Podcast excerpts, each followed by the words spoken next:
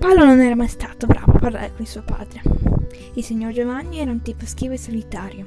Dalla bocca gli uscivano poche parole che sembravano indovinelli, frasi sbonchellate che andavano incastrate fra loro e rimesse insieme come pezzi di un rompicapo. Paolo aveva un, ma- un padre puzzle, invece lui assomigliava di più a sua madre Maria, e gli venivano un sacco di idee, e gli piaceva parlare finché si seccava la lingua.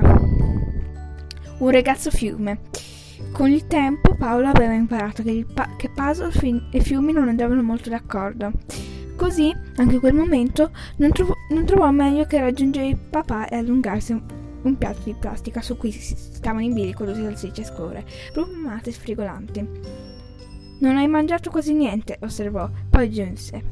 Mi vuoi spiegare che succede? Il signor Giovanni prese il piatto, afferrò la forchetta e tagliò in due la salsiccia più grossa. Se la mise in bocca e cominciò a masticare con calma. Non è il momento di parlarne, rispose. Come al solito, sbuffò Paolo, perché invece di fare il misterioso non mi racconti tutto? Poi ti senti meglio e magari potrò darti una mano. Hai visto quanta gente è venuta qui, grazie a me? Hai visto che ci sono dei volontari per ristrutturare la masseria? Il papà si alzò da tavola e sparì sotto il portico, ignorandolo, come se di colpo Paolo fosse diventato trasparente. Non lo sopporto quando fa così, mormorò lui, a denti stretti. Delle dita gli sfiorarono il collo facendolo soltare. Era sua sorella Elisa. Non prendertela. Oh, hai finito di parlare al telefono? Qualcuno vuole dirmi perché qui intorno sta- si stanno divertendo tutti, mentre sembra che la mia famiglia sia fatta di zombie depressi. Elisa fece un sorrisetto imbarazzato, teneva ancora il cellulare stretto in pugno. Poi fece un, se- fece un cenno con il capo. Papà e mamma erano usciti dalla cucina e stavano raggiungendo la tavolata. Il signor Giovanni fissò Paolo con uno sguardo colpevole. La mamma si alzò le mani e disse: Scusate, signori. Un attimo di silenzio. Vorremmo parlare a tutti voi e chiedere se è possibile il vostro aiuto. Ci vuole qualche minuto e l'intervento di Paolo e Lisa per far sì che gli ospiti smettessero di chiacchierare e si concentrassero sulla figura minuta della signora Maria. Quando ebbe ottenuto l'attenzione generale, la mamma di Paolo sorrise. Vi ringrazio di essere qui, sia a voi del paese, sia a noi arrivati da Milano.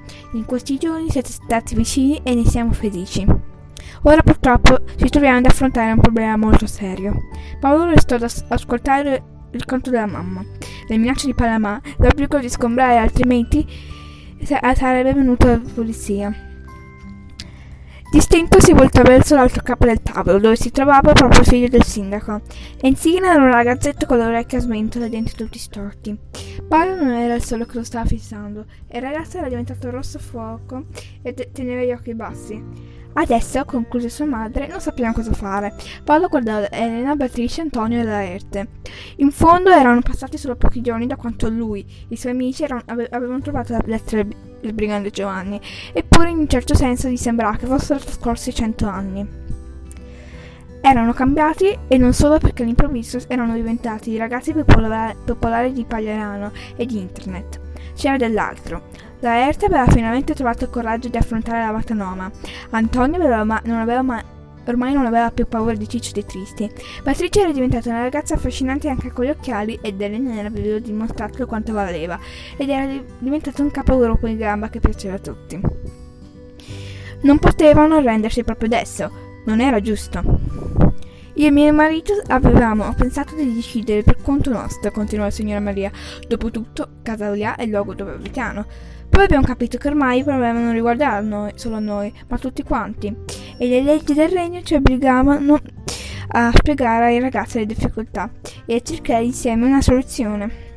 Paolo sorrise, si preparò per prendere una parola, ma venne anticipato dal padre Nadia, un signore tranquillo che sembrava il ritratto prefetto di un impiegato di banca.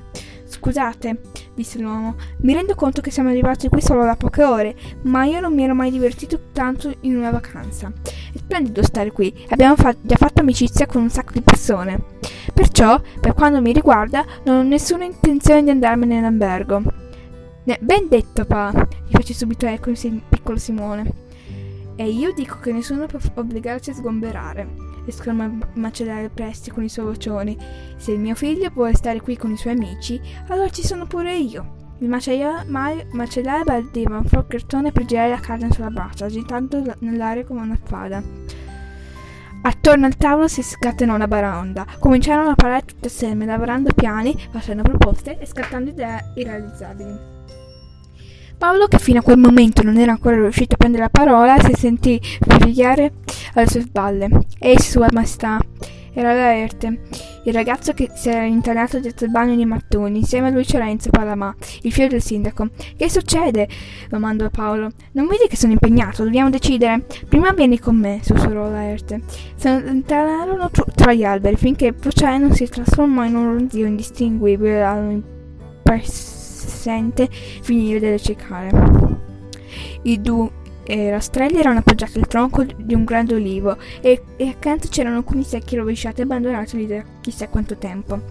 I ragazzi si sedessero e Paolo si accorse che l'Erte era molto nervosa, mentre Enzino pareva quasi sull'orbo delle maniche, delle lacrime.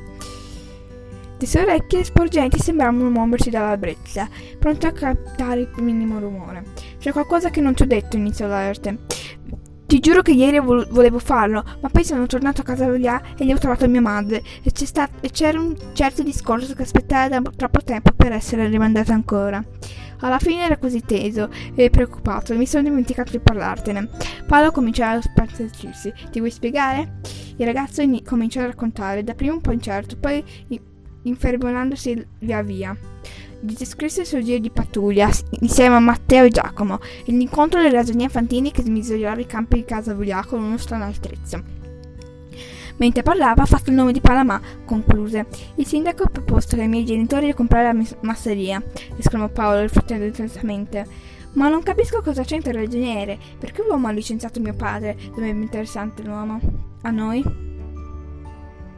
E Cyril finora era rimasto in silenzio, con l'aria di cui vorrebbe sparire nel nulla. Io... Forse io lo so, disse. Paolo Laerte si rivolse al ragazzo con un'espressione minacciosa. Il figlio del sindaco alzò le mani davanti alla faccia come per proteggersi.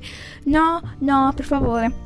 Non ti facciamo niente, cercò di rassicurare Paolo, forzandosi di controllare il tono di voce. Però vuota il sacco, potrebbe essere molto importante. Papà non racconta mai quello che gli succede al lavoro, sussurrò Enzino, ma a volte era circa un anno e mezzo fa. Ero andato a nuoto. Mamma dice sempre che mi fa bene la sal- mi fa bene, ma in realtà sono una schiava. Sono tornato a casa e ho trovato i miei genitori che litigavano in salotto. La mamma gridava al mio padre che non poteva fare una cosa simile, che avrebbe gettato sul lastrico intere famiglie e che era una persona spregevole. A un certo punto ha preso il foglio e ha cominciato a sventolare nell'aria. E papà gliel'ha tappato di mano e ha chiuso in tutta fretta in un cassetto. Sembrava che la storia del ragazzino non c'entrasse niente con il loro problema, e Paolo aveva voglia di prenderlo per le spalle scuotere fino a fargli cadere la bocca di poca le parole com- come olive mature. Ma la Erte lo fermò. Dovevano lasciare che si spiegasse con i suoi tempi. Ricordo bene quella discussione. I miei genitori ci sono parlati per quasi un mese. Papà entrava e usciva di casa scuro in volto. La mamma per qualche giorno se ne andò addirittura a Bari dalla nonna perché non voleva vedersela intorno.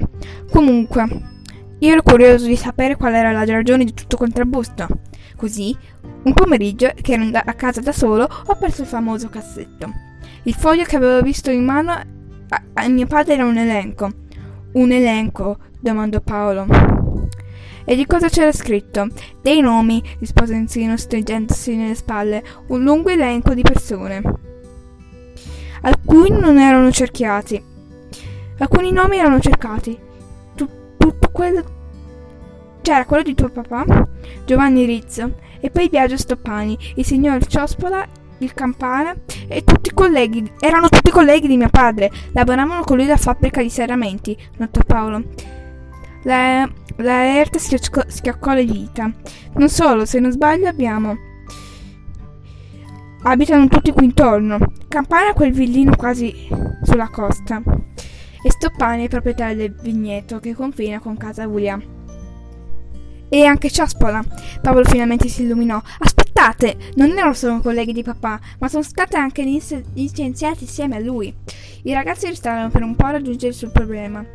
A rimoniare suo problema.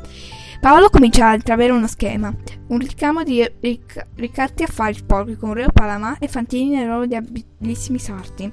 Il ragioniere aveva licenziato la fabbrica con i operai, che vivevano tutti nella zona. Sapeva che in quel modo li avrebbe gettati sul lastrico. Infatti, dopo poco dopo spuntava Palamà e si offriva di aiutarli comprando le loro proprietà. Ma cosa avevano in mente il sindaco e il ragioniere? Dobbiamo scoprire qual è il loro piano e ci servono delle prove, decise alla fine. Enzo Palamà saltò in piedi. Ehi, ma io, io ho cercato di aiutarmi, adesso non vorrete mica... Uh, insomma, è mio padre, non voglio che... Enzo, stai tranquillo. Ho sbagliato. Non avrei dovuto dirmi niente. Sapevo che non c'era da fidarsi. Aveva ragione papà. E adesso scusatemi, ma devo tornare a casa. Prima che potessero fermare, il figlio del sindaco inizia a correre a gran velocità tra gli alberi. Paolo e Laerte si guardavano perplessi. Che facciamo? Proviamo a inseguirlo? Io dico di no, non ora almeno. Andiamo a prendere Antonio e riuniamo il governo e gli altri amici. Dobbiamo studiare un piano. Gli adulti restavano seduti attorno a un tavolo fino a metà pomeriggio, facendo discorsi non esistenti per decidere come affrontare il sindaco Palamà. Paolo rimase in un angolo col suo giletto e un cappello in testa senza che nessuno chiedesse la sua opinione. La mamma lo guardò solo una volta per annunciare brevemente che il giorno dopo era lunedì e dunque lui sarebbe andato a scuola come al solito. A scuola. Il regno era pericolo, eppure Paolo e i suoi amici avrebbero dovuto stare chiusi in classe fino a luna. E nel frattempo una delegazione di adulti, fra cui i genitori, la Vata Noma, il signor Pede Cornala il signor Pignata sarebbe andato in comune a parlare con il Palamà. Aveva provato a convincerlo a ritirare le sue minacce e lasciare in pace la masseria. Paolo per poco non scoppiò a ridere. Se davvero il sindaco era d'accordo con il ragionier Fantini, se da più di un anno quei due avevano progettato di comprare i terreni intorno a casa Volà, allora una semplice delegazione non sarebbe servita a niente. Non solo, in quel, in quel modo la masseria sarebbe servita a niente. La masseria sarebbe stata.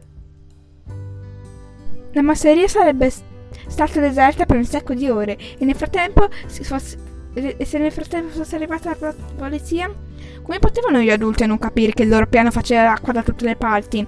Il ragazzo rotò gli occhi, sospirando. Poi si voltò a guardare gli amici. L'Ert era seduto accanto alla sua madre e sbuffava. Antonio teneva un braccio sulle spalle del fratellino Luca, sembrava sul punto di addormentarsi. Beatrice ed Elena parlavano fitto tra loro, ogni tanto scrutevano la testa.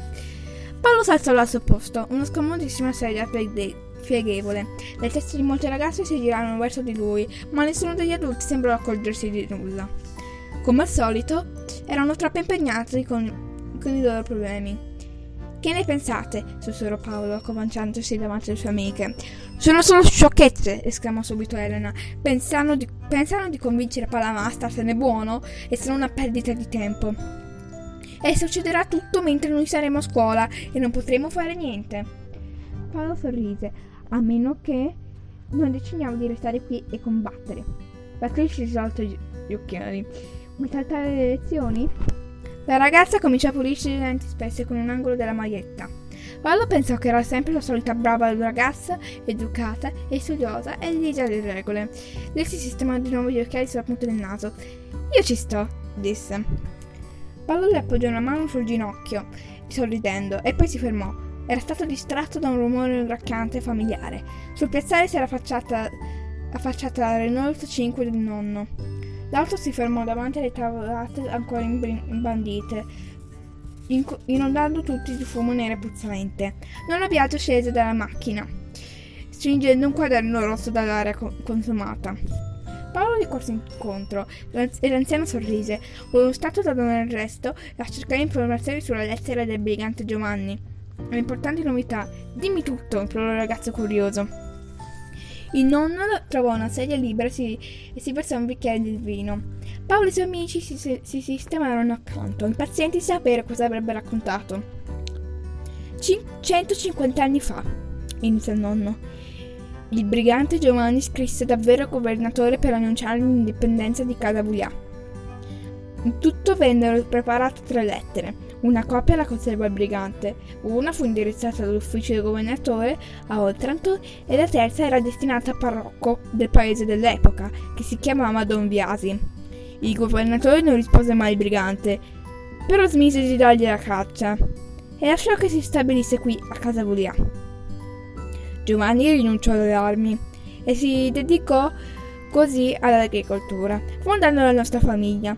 Ormai è passato parecchio tempo e in quel momento intervenne una sorella di Paolo concludendo Il nonno mi ha anticipato tutto per telefono e io ne ho approfittato per contattare un amico avvocato.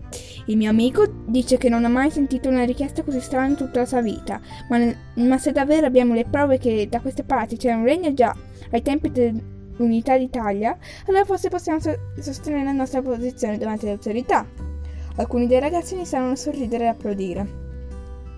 Paolo invece si allungò verso Patricia ed Elena. Sussurrò. Cercando di, non, cercando di non farmi notare, passate la parola a Laerte, Antonio e Luca. Ci troviamo alla pagata fra un quarto d'ora. È il momento di riunire il governo e prepararci alla battaglia. Le luci di Natale che pendevano dalla soffitta erano spente. Lo schermo del computer portatile disegnava un alone azzurro impalpabile sulla superficie del tavolino. I ragazzi si, a te- si te- sedettero a terra, uno accanto all'altro. C'era il libero regno con alcune partecipazioni straordinarie. Annalise, Matteo, Matteo e Giacomo da- della loro classe e Nadia come rappresentante dei turisti. Per iniziare, Paolo chiese alla Erte di ripetere quello che aveva scoperto il giorno precedente e il ragazzo insieme a Matteo e Giacomo raccontò ca- da capo del loro scontro con il ragioniere Fantini e poi le rivelazioni del Ensino Palma. La storia venne conclusa da un coro di esclamazioni indignate. Ma sono dei truffatori! Dei ladri! Dobbiamo farlo sapere a tutti! Paolo riportò la calma a grandi gesti. Sono d'accordo con voi, disse, ma se Fantini è licenziato apposta alcuni operai per comprare le loro case e se Palama l'ha usato, allora dobbiamo farlo sapere agli abitanti del paese, ma prima di lanciare così un'accusa così grave servono prove concrete. Non, è, non possiamo commettere errori. Cosa hai in mente? chiese Elena. Enzo Palama ha parlato di un, di un elenco di nomi conservati in un cassetto della villa. È probabile che tra le carte di sindaco ci sia anche qualche altro documento scottante. Dobbiamo per dormircene. E nel frattempo, domandò Antonio, chi penserà a proteggere la masseria? La risposta era una sola, noi. Beatrice si sistemò il computer sulle ginocchia e cominciò a scrivere una lista di cose da fare. Poi preparò un elenco di persone e compiti. Ci divideremo in squadre, propose Paolo. Antonio, tu sarai a capo della prima linea di difesa, insieme ad Elena e Matteo. Mitico! esclamò il ragazzo fregandosi le mani. Nadia, Giacomo, voi vi occuperete della logistica, preparerete le armi, rifornire i combattimenti di munizione e organizzare un sistema staffente per trasmettersi messaggi. E io? domandò Laerte. Tu, Beatrice, avete una missione molto particolare. Domattina, approfittando del caos che si crea da queste parti, vi infiltrerete nella villa del sindaco e prenderete le carte che dimostrano la sua consapevolezza. I due ragazzi lo fissarono come se fosse impazzito, ma Paolo sorrise. Non preoccupatevi, ho un'idea fallibile su come fare. Sarà meno difficile di quanto sembri. Io mi occuperò della seconda linea di difesa e del coordinamento generale, mentre tu, Luca, insieme ad Annalisa, avrai forse il compito più importante di tutti. Il viso della ragazzina si indovinò di gioia. Adesso, mettiamoci al lavoro.